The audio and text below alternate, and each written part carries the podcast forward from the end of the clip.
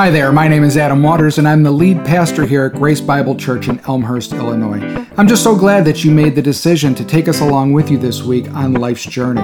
Here at Grace Bible Church, we are a family of faith who seeks forgiveness, healing, and hope in Jesus Christ. Now, we might all come from different backgrounds, but each of us recognize that the tremendous needs in our lives point us to one place to God for His answers, His provision, and mostly for His grace. I hope the following program gives you a new perspective on who God is, who you are, and how you too might find forgiveness, healing, and hope in our Lord Jesus. Thanks for listening.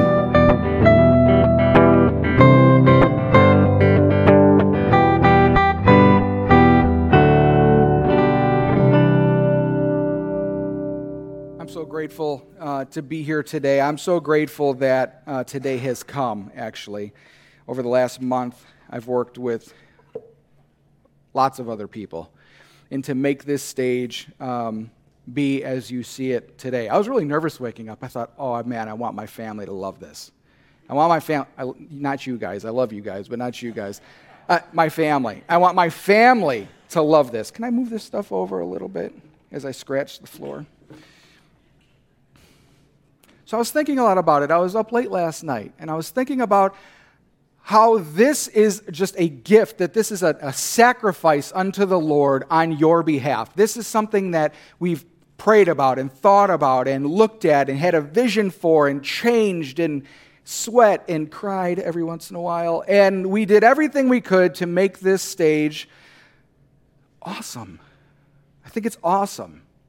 I think this helps us showcase who Jesus Christ is better to a world that is watching, believe it or not, is watching but listen, in the end, all of this is meaningless if it's not built on the foundation of Jesus Christ. It's chasing after the wind. It's vanity of vanities. It's just another example of a church building up to look great but meaning nothing. So, we must, as a family, rise to the challenge. We must, as a family, dig deeper and go deeper to be built up in Christ so that we are not like many of those other places that preach the Lord, but their lives are different. Don't you want your life to be a life of integrity, one that the outside matches the inside?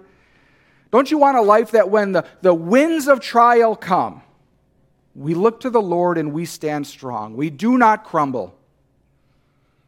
You know, this church is a building, though this is not where God lives. You are where God lives. You are the church of Christ. Because what holds true for our building and how we can make the stage look a certain way, but then in the end it's meaningless, holds true for your life as well.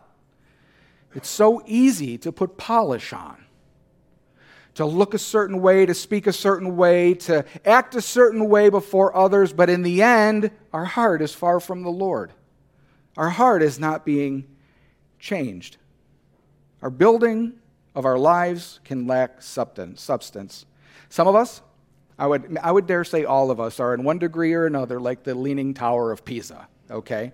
I don't know if you guys remember that V8 commercial where everyone's leaning because they haven't had their daily dose of vegetables for the day. Well, it's the same holds true in our lives. Our foundation needs to be built on Christ as we're going to see, but in the end, we all lean a little bit.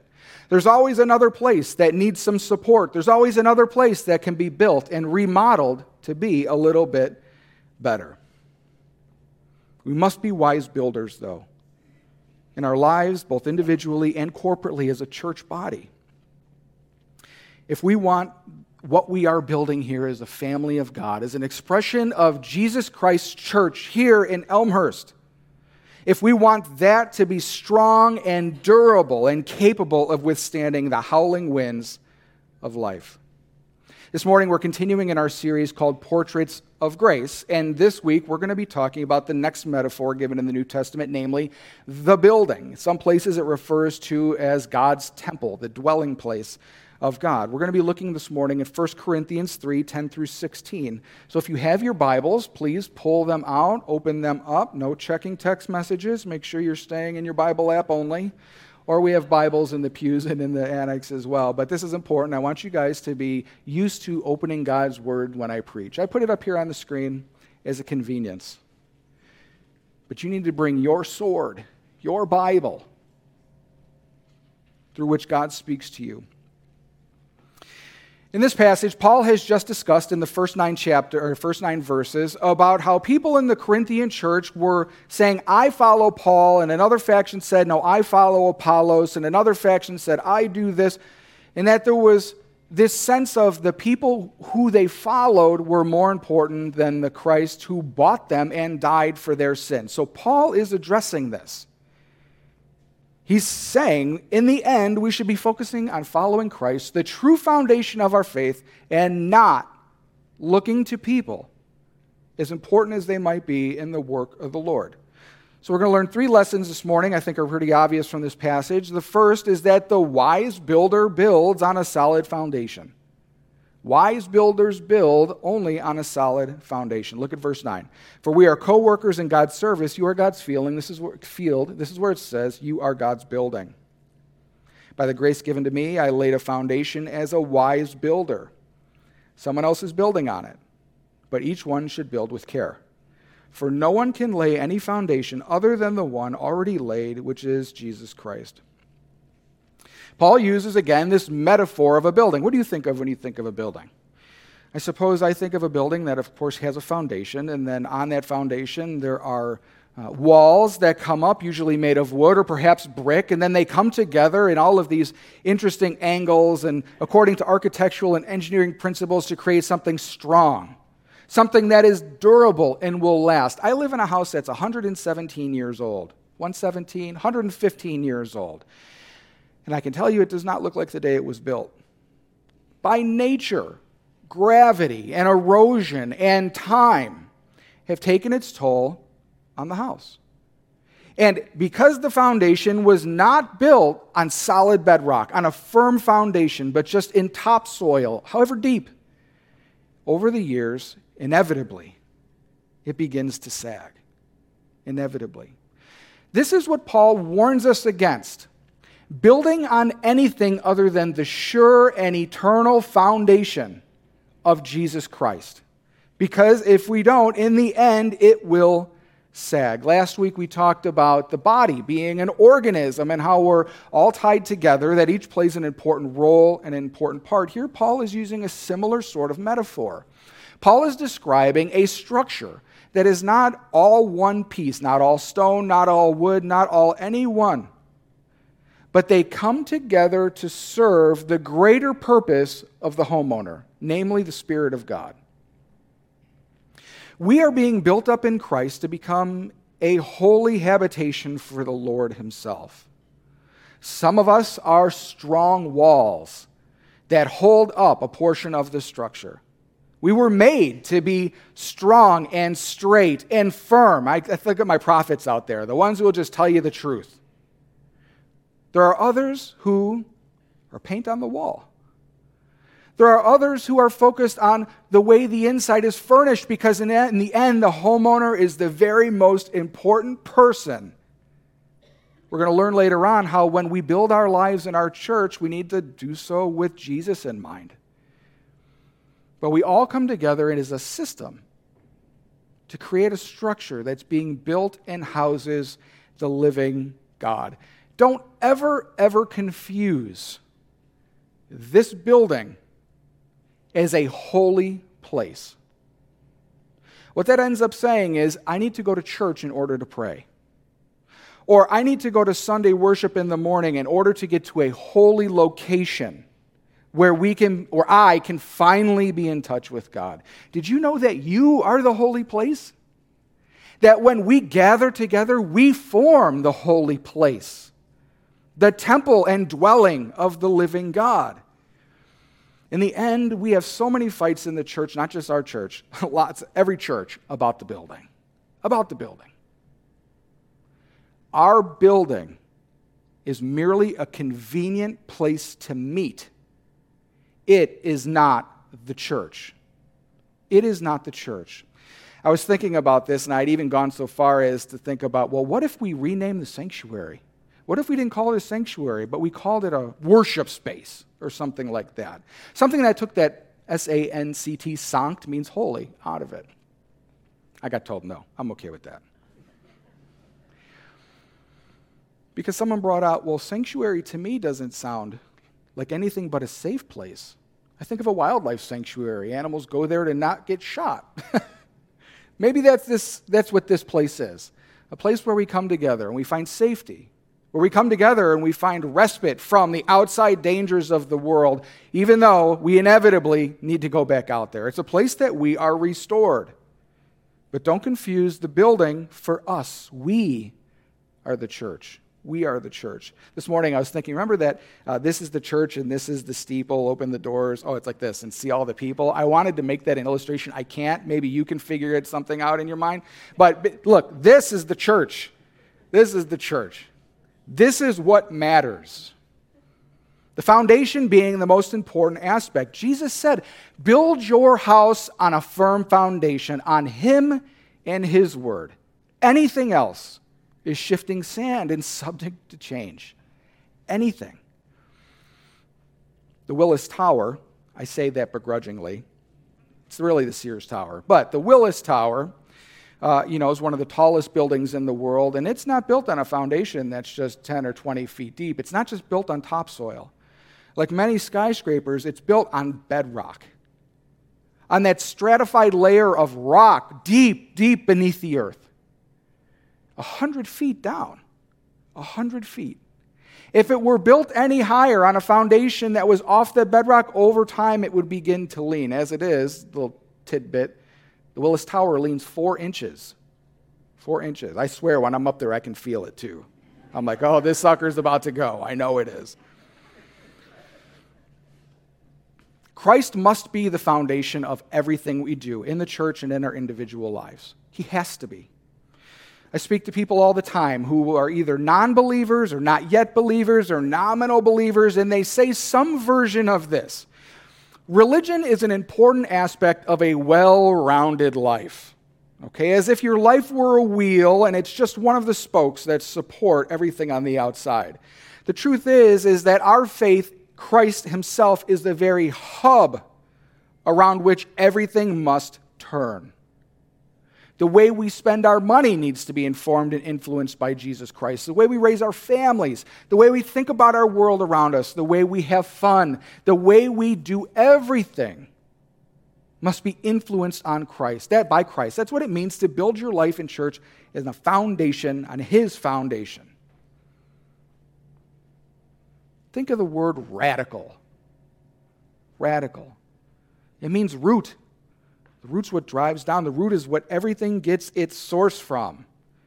This is the foundation of Christ in our lives. So Paul explains that we need to be careful to lay a foundation that he laid for the church in Corinth, namely Christ. He came, he preached the gospel. He said, build on Jesus only, but they needed to be sure they were building on a proper foundation because in some sense they had not, or they had deviated.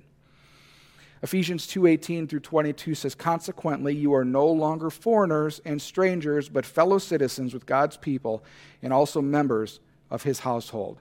Did you know that if you're sitting here today and you trusted the Lord Jesus Christ, there was a time when you were a foreigner, a stranger, stronger, an outcast from the life of God, separated from God by your sin. And everybody sitting here today was once in that position. But because of what Christ did, you have been brought near. You have been, you are being used to build the temple of the living God. He says, You're members of his household, built on the foundation of the apostles and prophets, with Christ Jesus himself as the chief cornerstone. In him, the whole building is joined together and rises to become a holy temple in the Lord. And in him, you too are being built together to become a dwelling in which God lives by his Spirit. By his Spirit. When you live your day to day, do you ever consider that?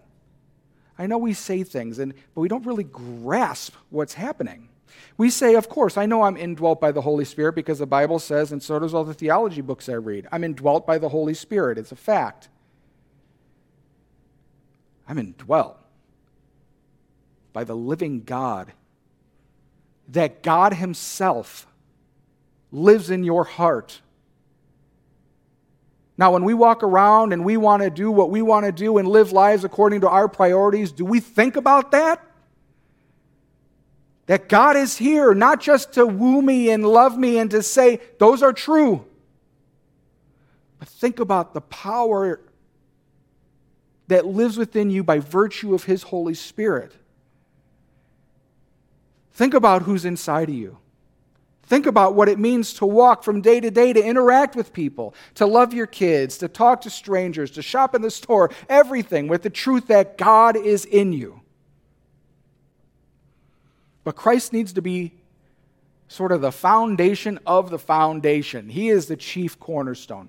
Now, we have Matt and Ivy coffee here, and I'm going to tie it into the engineering architecture thing at the end, trust me, because they're going to come and rearrange everything that I've said incorrectly. But they will tell you that when you lay a foundation, there's a single point in the ground that serves as a reference point for, by which everything else is measured. When foundations were laid with individual blocks, that was called the chief, the cornerstone, the cornerstone. That stone was laid and oriented according to directions of the compass or whatever was in its surrounding location, and everything built upon it took its reference point from it. It's a beautiful metaphor for our life in Christ. That Christ orients us, He shows us true north, aligned exactly where we're supposed to be. And as we live and move, as we, as we love and serve, we take our measurement from Him. Okay, I, does this part of my house, of my life, does this correspond to the cornerstone? Am I, do I have the same distance from this cornerstone, from this corner of my life, say my relationships, to this corner of my life, say my intellectualism? Is there a balance there? Is it all oriented according to Christ and His being the center of our everything? Any church, any life. The reason, so throughout this message, I say things like your individual life and the life of the church. Let me t- explain that a little bit. There's a sense that individually we have our own responsibilities, our own interactions with the Lord. We're building our house, our life. But in a very real sense, and I would say even a more significant sense, according to the way the New Testament talks, we are one. So, like we talked about last week, how I build my life in the privacy of my home affects each and every one of you. It matters because we're being built up together into a single house for the Lord. Any church that's not built first and foremost on Christ is in grave danger of falling in on its own weight. It does not have a solid foundation. Other things become priority in the life of that church. Let me give you some examples. And these are good things, these are not bad things. But if they're not built on the foundation of Christ, they fall flat. Preaching. How common today is it for us to say, I follow him, and another say, I follow him? It's like a page right out of 1 Corinthians. We build our lives less on what Christ says in His Word and more sometimes on what this person says about what Christ says on His Word. I need you to check me in my preaching. You should not leave here day to day saying that everything Pastor said was right. There's always a fly in the ointment. There's always going to be a sense in which I'm off a little bit.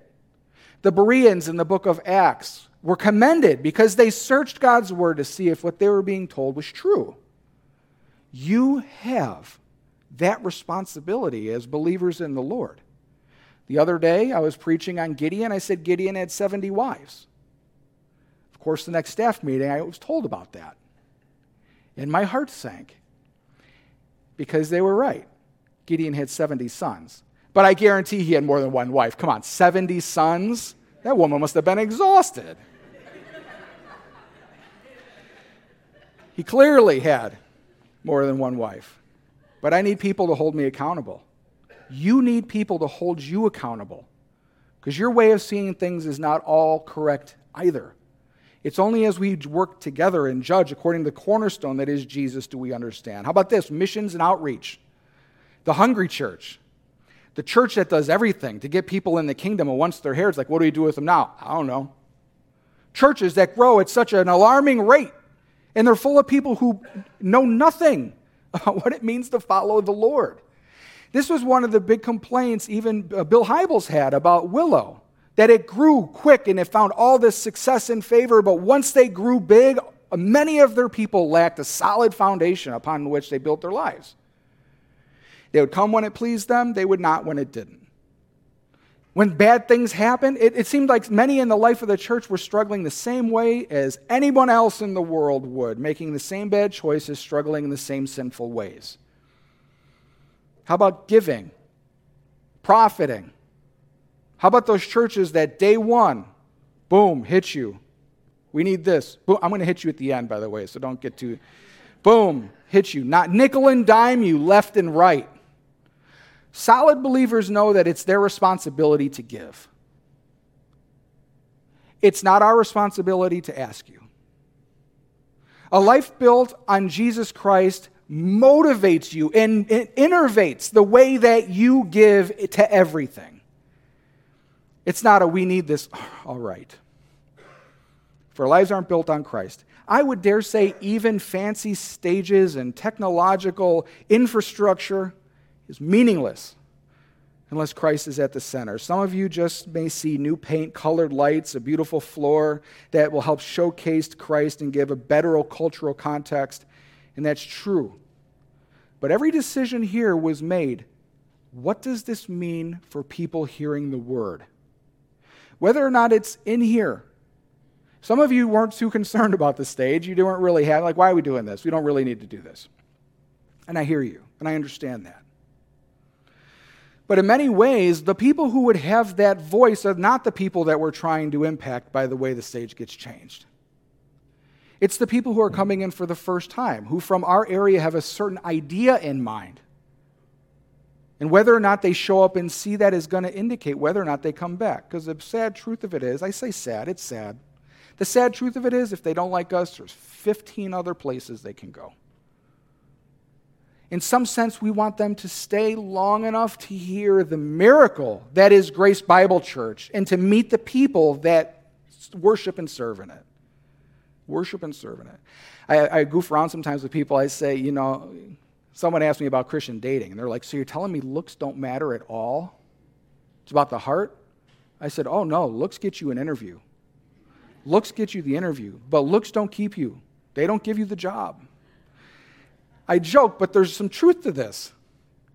The Lord we serve is beautiful. Beautiful. More beautiful than anything when people understand it for what it, He's more beautiful than anything that could ever be, and we want to showcase that and tell people that.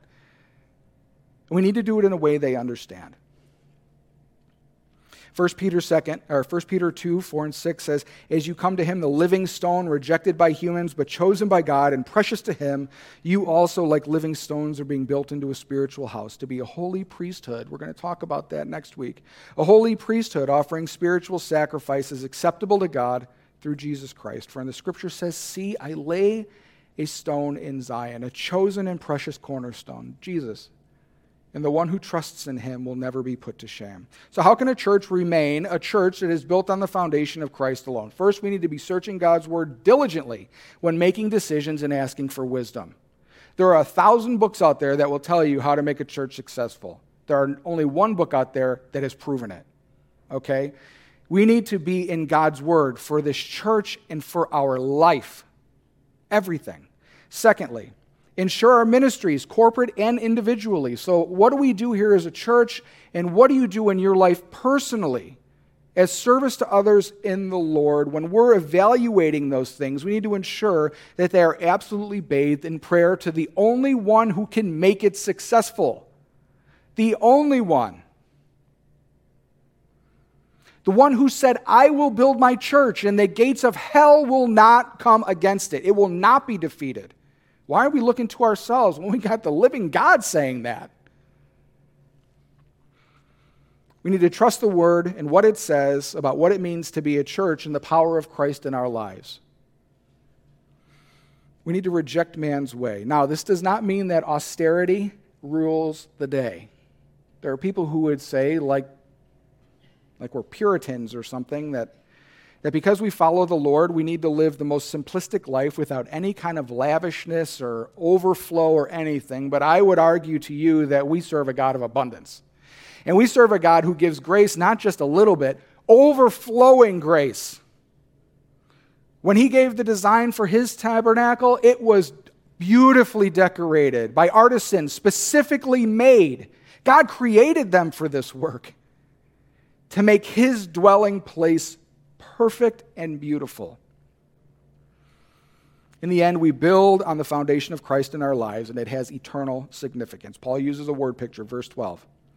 If anyone builds on this foundation using gold, silver, costly stones, wood, hay, or straw, their work will be shown for what it is, because the day will bring it to light.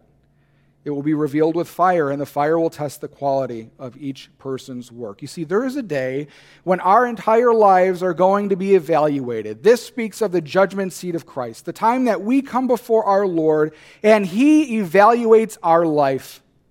It's kind of like our whole life flashed before our eyes. And He says, Let's see what you did well, and let's see what you did that wasn't good. And anything that was not built on his, the cornerstone of him and motivated by the right action falls away. Falls away. And only that which is motivated by pure love unto the Lord remains. Those things motivated by faith remain. Even though this is talking about the final judgment, many of your texts might show a capital D, the day. This is also a microcosm, our lives are a microcosm of this truth from moment to moment. When we're going through life, things are great, suddenly catastrophe happens. What do we do? What do we do? How do we respond? Do we respond out of the flesh in a way that serves our own needs? Do we respond out of the spirit in a way that God commands us to? In other words, when things get hard, do we withstand the heat? We can think we're building well. But it, in the end, it can all be for show. Let me show you what I'm talking about.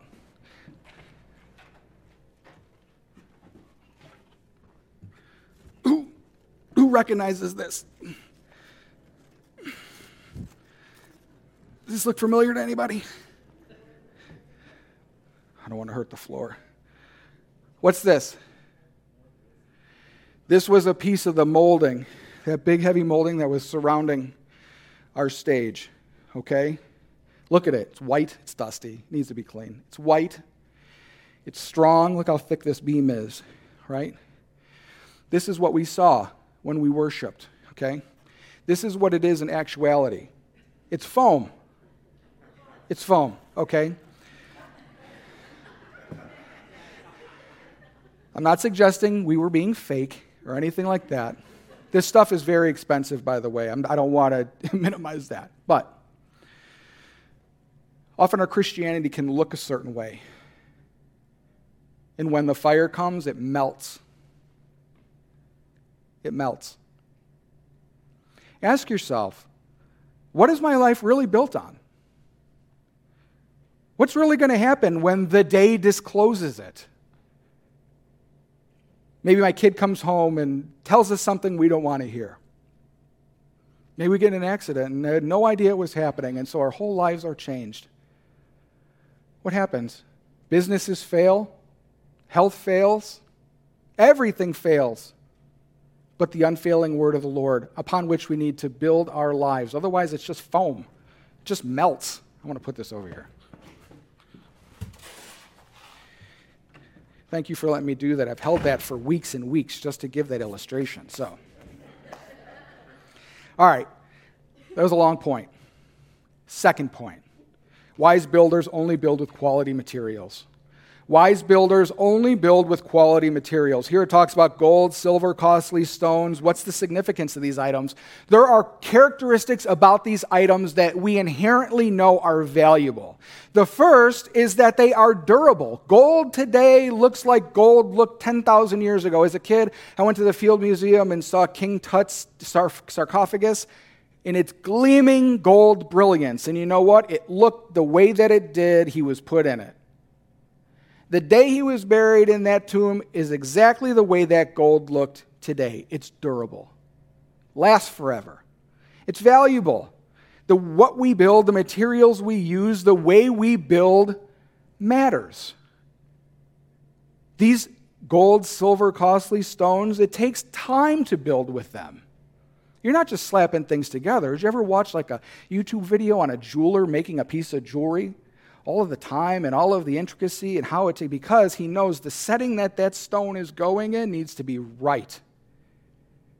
But that ring will last forever.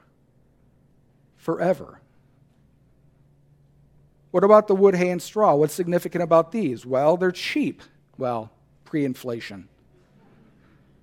Wood used to be cheap. It's not gold yet, but wood is cheap. Straw, uh, straw, stubble. It's easy to work with, very forgiving. You miss a cut, eh, caulk it. Just kidding. Just kidding. Ultimately, it's flammable. It's flammable.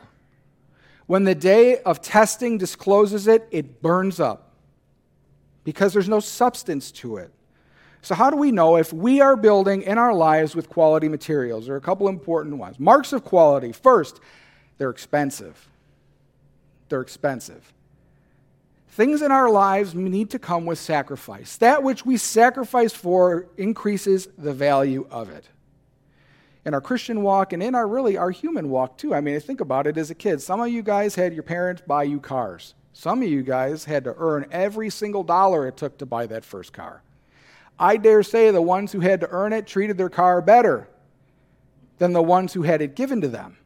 It's just sort of a natural thing that we deal with in life. When we work for something, when we sacrifice for something, we love it. Same thing. When we sacrifice for the Lord and there's some skin in the game, it's a gold, jewel, or costly stone. It needs to be authentic, it needs to be done with the right motivation in mind. When we're building with a particular type of, of brick or a particular type of product or whatever, there are a lot of imitations out there that will promise you that it'll be easier, cheaper, more durable, it'll look better, but nothing replaces the real deal. Nothing. Our works need to be motivated by an authentic love for Christ. When we stand before the seat and, and Jesus runs our life through us, everything that's not built on love and faith will be gone I once heard a pastor, I can't find it, I don't know who it was. It was on Moody during the day. So it was either Chuck Swindoll or it was David Jeremiah or one of those, that type. He was talking about this. And he said that. Anything built without faith or love is garbage. It's not going to withstand the day. And this man said, I've been in ministry 40 years. I don't know if I'm going to bring anything with me. He says, I think I'm going in with a foundation, and a foundation only. There might be truth to that. There might be truth to the fact that in every one of our works, even for the Lord, there's this mixture of sort of motivations. Why am I doing this? For, I mean, really, why am I doing this? What I believe is the bottom line is, is works motivated in love but not in faith in the Lord will be burnt up. Only those works that are done out of faith and trust in the Lord Jesus Christ matter because the righteous shall live by faith. It is the means for us entering into the kingdom, our faith. Finally, proven reliability. We build with materials that have been shown to be reliable. I think of God's Word. How are we building? Finally, durability. We need to focus on efficacy over the long term instead of expediency in the short. This is often seen in the way we do discipleship. For much of the Western church, what I'm doing right now is called discipleship.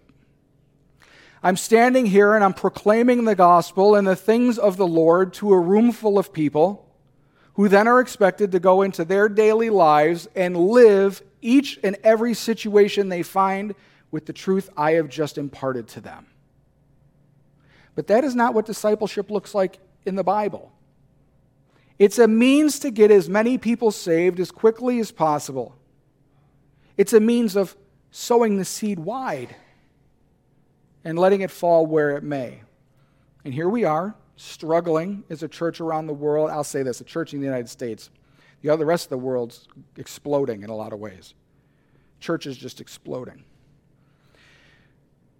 In many of those places that the church is growing, they've eschewed Western Christianity's principles. The Bible talks about pouring one person's life into another person's life. That takes time. And then that person pouring their life into another person or two's life. That takes time. But we don't like that hard work. We don't want to go day after day telling someone something, pointing to the word, them making mistakes, coming back, then you're doing it again, then they fall again, then you're doing it again, and then, then they move, then they get married, then they. The hard work of truly discipling people for the kingdom, the hard work of being a disciple of Jesus Christ. There's a book, Self Confrontation, that we use here in the church from time to time for our discipleship stuff. And in the beginning, it gives an illustration. It talks about what if you measured how many people could get saved if you could preach to so many people each Sunday and only a couple of them accepted the Lord. Versus how long would it take for the whole world to be evangelized and discipled, even if you went by the small principle of one life on one life? The other way talked about, you know, thousands of years, thousands of years to do it. If we spent the time investing in others and the hard sacrificial work of one life on another and the way we do discipleship and the way we show who Christ is, it could happen in 32 years. Now, that's assuming everyone who heard believed. That's it. so there's a lot of assumptions. The point is clear that even though it's a slow start and it's hard work, it pays lasting dividends. And many of us live for today instead of then. Our church needs to live for long, solid gains instead of immediate gratification. Immediate. This is why we're here for 90 years. This is why we're still a thriving church, able to do the work of the Lord, able to grow people in Christ, able to do what we do because we have built our foundation on Christ. And we need to reaffirm that each and every moment. Verse 14. If what has been built survives, the builder will receive reward. Receive a reward. If it is burned up, the builder will suffer loss, but yet will be saved, even though only as one escaping through the flames. When we stand before the Lord and we have our whole life showcased before us, and it's tested against the heat of His judgment, when it stands, what was really meaningful, what was done with the right heart, what was done with the right attitude, what was done for love of Jesus, even if everything goes, we'll still get in. Because it's the foundation that gets us there, not even what we build on it. But I don't know about you. I don't want to stand before the Lord and to say, here's all my stuff, and then when I'm done, gone. The Bible says that we will receive reward when we stand before Jesus. We'll have the crown of victory. That we will receive differing rewards. Think about that. That some of us will stand before the Lord and won't bring anything but our foundation. Others will stand before the Lord, and I'll say that they'll have a beautiful house that's half burnt on one side, something like that. Varying degrees of reward. Some of you might say, Well, I just want to get there. I don't care if I'm just getting in with the foundation. I just want to go. I just want to make sure that I'm there. Amen. But the Bible says that you will suffer loss. That's not a great phrase. Suffer loss. Even if you're saved, you'll suffer loss. Do it for the Lord. Go after the Lord with everything that you have. Six, verse 16. Do you not know that you yourselves are God's temple and that God's Spirit dwells in your midst? If anyone destroys God's temple, God will destroy that person, for God's temple is sacred. And you together, we together, are that temple. God dwells in us, not in this building. We must be a church that constantly remembers that, that places the lives and hearts of the people in this building before anything associated with the building. We are the church. We are the temple of the living God. Last point. Wise builders always build with the homeowner in mind. Wise builders always build with the homeowner in mind. When I was a plumber, I would hate it when someone would watch me work. Hate it. I can think of this woman. Anyway, I won't get into it. I was working and she was sure to make sure I was doing a good job, even though she had no idea what she was talking about. She, knew what she wasn't a plumber. She wasn't a plumber. And I hated it. And you know what? I did a better job. I did a better job. I wanted everything to look perfect. Where I might have just done one thing that was functional and proper, I did it to make it pretty. I went to the next step in the way that I did her work. I did my best. Well, God is our homeowner. God is our homeowner. How are we functioning? How are we building our lives? Do we build our lives the way we want, or do we build our lives with the priorities and preferences of the one who lives there? Jesus, the Spirit, the Father.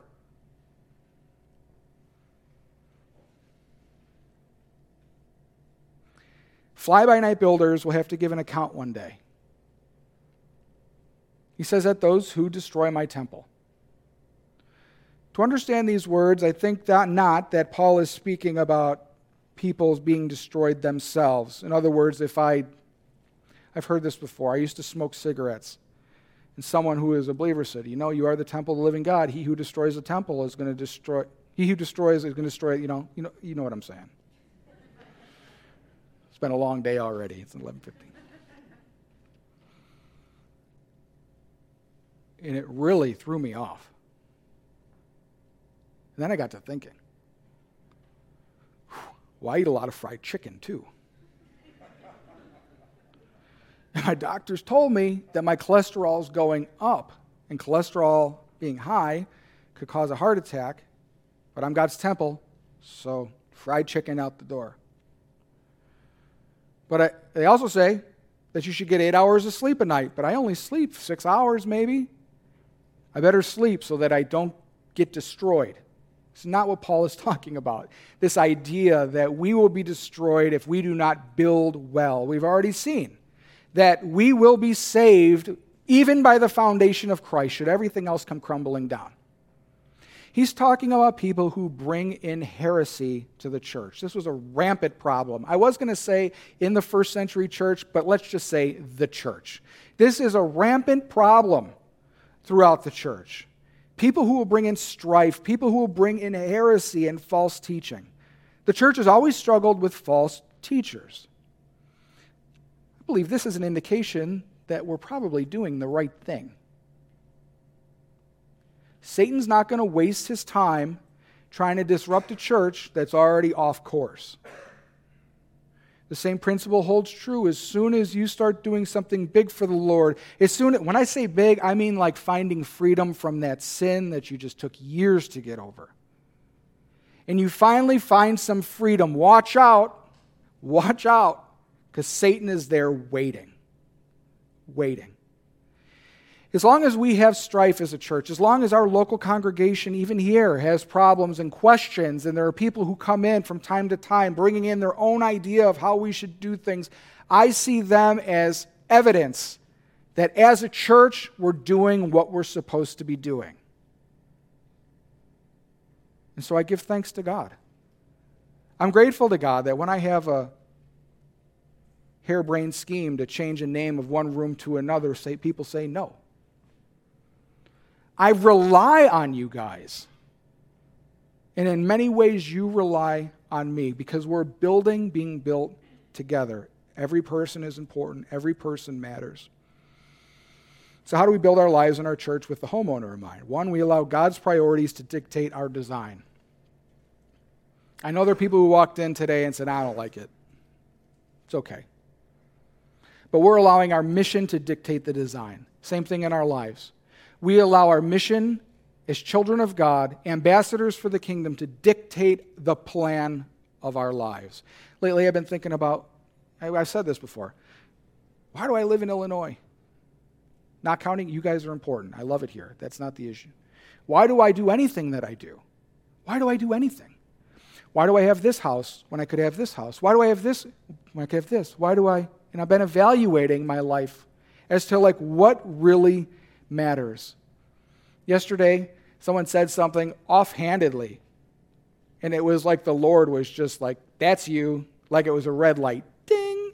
I was trying to live my life instead of the Lord's life. I was trying to figure out what my prerogatives and priorities. How do I live my best life now? Versus how do I live for Christ so that I can have the best life then? The best life then. Maybe you're planning to retire in a certain place or at a certain time, but what does God want?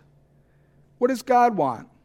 Maybe you prefer a life of study and quiet, but God is asking you to serve in children's ministry. Your life is not your own. So we allow God to dictate the design of our lives. Finally, we remodel when necessary. We remodel when necessary. There are things in your life that are not functioning as well as it could. I guarantee it. Guarantee it. But we leave them go because we believe that it's good enough. But when we bring in the equation that our life is not ours and that God Himself dwells there, it changes it. We should be willing to take everything down when necessary there could be areas of your heart that need refreshing and an update.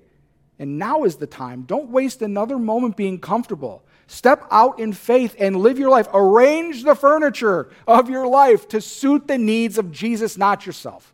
Not yourself. Live your life with the homeowner, your homeowner, in mind. When you do remodel, remember wise builders only build on a solid foundation. Wise builders only build with quality materials, and wise builders build with the homeowner in mind. Let's pray. Heavenly Father, we thank you, Lord, that um, we thank you, Lord, for all of your grace. We were strangers and aliens, yet, Lord, out of your love and the grace that you showed us in Jesus Christ, have brought us near and have begun a building project. Here in this church and in our individual lives, Lord, we could never have been brought to this place apart from you. Our eyes have been opened entirely by your grace.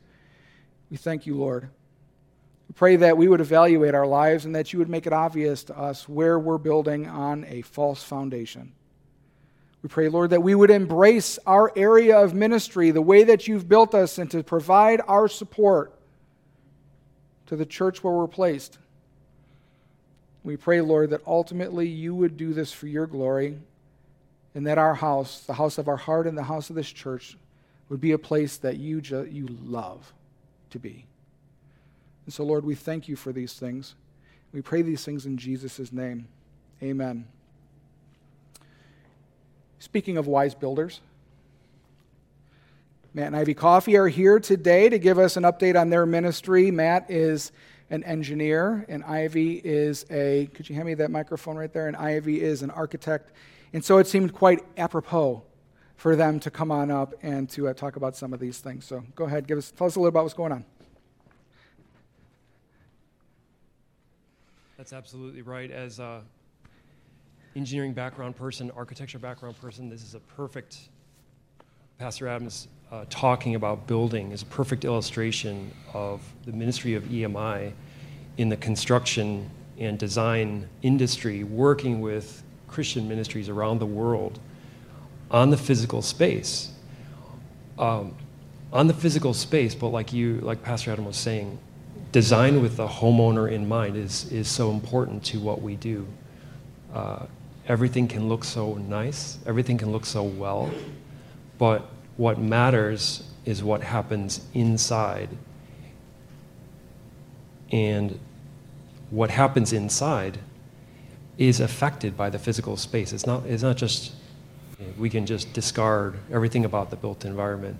EMI's vision is people restored by God and the world restored through design. They go together. They go together. We're busy trying to make signposts of that, uh, that restored environment, that restored space. We were in Uganda with our team there. They've been working for over tw- uh, just about 20 years in the Uganda environment, working with ministries to see design with the homeowner in mind come about They're full of results. They've got quality materials. They've got beautiful buildings all around the country. But what matters is more. What matters more is the character of what's going on with those spaces, the character of what, how they go about their team. Just before we left, um, there was a, a, literal foundation being laid, and there's a there's a problem, Com- communication problem. Foundations in the wrong, slightly in the wrong level. People are angry. People are upset. Construction is halted. It's not just about the built. It's going to be it's going to be beautiful. They're going to solve the problems, but our role talking with them about remember, in the end, what do you think Jesus is more interested in? He's going to come around. Can you imagine him coming around, looking at this building and evaluating the bricks and evaluating every window, checking with a plumb line, making sure all the walls are straight? What, what is he going to be thinking about?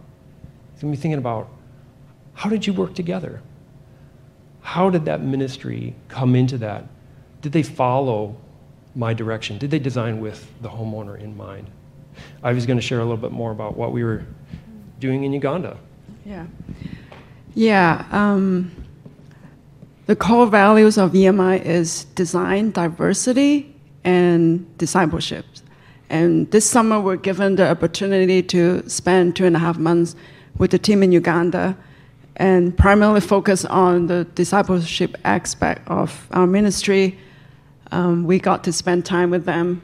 Matthew spent a lot of time with the leadership team and kind of share his experience and coaching how to lead the team diverse culturally, Ugandans and expat, and um, how to work together in unity. And it has been a challenge for them, for the team. And, and for me, I got to help with the physical design. I designed a few building for um, children's home and refugee center, but also spent a lot of time with their architectural team. They're Ugandans and kind of coaching, training, um, impart some experience about you know their professionally, as well as um, mentoring, spiritual mentoring.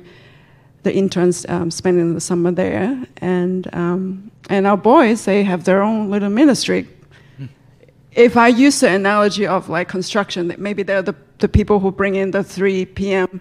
afternoon tea to the workers. So they, they were friends. They were just being friends with the people, the children there, local, um, local children as well as uh, missionary kids. And, and yeah, that's, that's been a great opportunity for us. And we were very thankful for the opportunities that we have um, to, to build people in that way. And as you're seeing some of the pictures uh, on here, the, the many spaces are built, but what, and it's, it's important, and they work really hard, and it's difficult, and it's complex, but what's important is what happens inside those buildings. And, you know, as we go onward from here, it's a special opportunity to be able to do this. We're sent on these, on these assignments uh, because of our long, our, our, long beards with, with EMI and the ability to come in and offer uh, essentially 40 years of experience with the company and try to invest that back into the people. And I think just reminding as well, Jesus is doing a beautiful work in this team. And it's so easy to get focused on the problems and on uh, the things that don't go perfectly. They want everything to be so beautiful. But Jesus is doing a beautiful work, and what he's building is this team together. Jesus isn't building those, those buildings, those bricks, and all that stuff. What he's doing is building a team that represents his kingdom um, in that ministry as they partner with different ministries. And Jesus is doing his work through that. It's, a, it's, a, it's an honor, to be involved in that. We're heading back now to Colorado, or we're transitioning back to. Uh, this was so much fun for us. We deeply, deeply enjoyed being a part of the life of this team for a while. Now we're transitioning back to our team in Colorado, and our boys are heading back to school this week itself. So, yeah, we appreciate your prayers for us and your support of, of what we do at EMI. And uh, pray for us as we reintegrate back into life in the USA and uh, our ministry onward. Yeah, Yeah. thank you. Amen. Here, stay up there. I'd like to actually take a moment to pray with you guys. Pray with me. Father, we, uh, we, we thank you, Lord. We love you. We thank you for Matt and Ivy's life and for uh, the vision that you have given them, the mission, Lord, that you have given them to build your church, the, the teams that they interact with. And we pray, Lord, that you would bless their work. Um, we pray for Uganda that the, the foundation issues are taken care of and that they're done so in a winsome way that people can grow together and, and be stronger in the end as a result of this, Lord.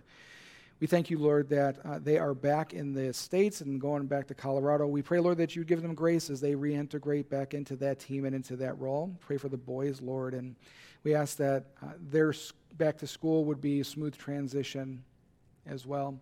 We, we love you, Lord, and we love what you're doing through this family and this ministry. And we are so grateful that you've given us the means to partner with them, Lord, as they partner with you on your mission to reach the nations. We thank you, Lord, for these things. In Jesus' name, amen.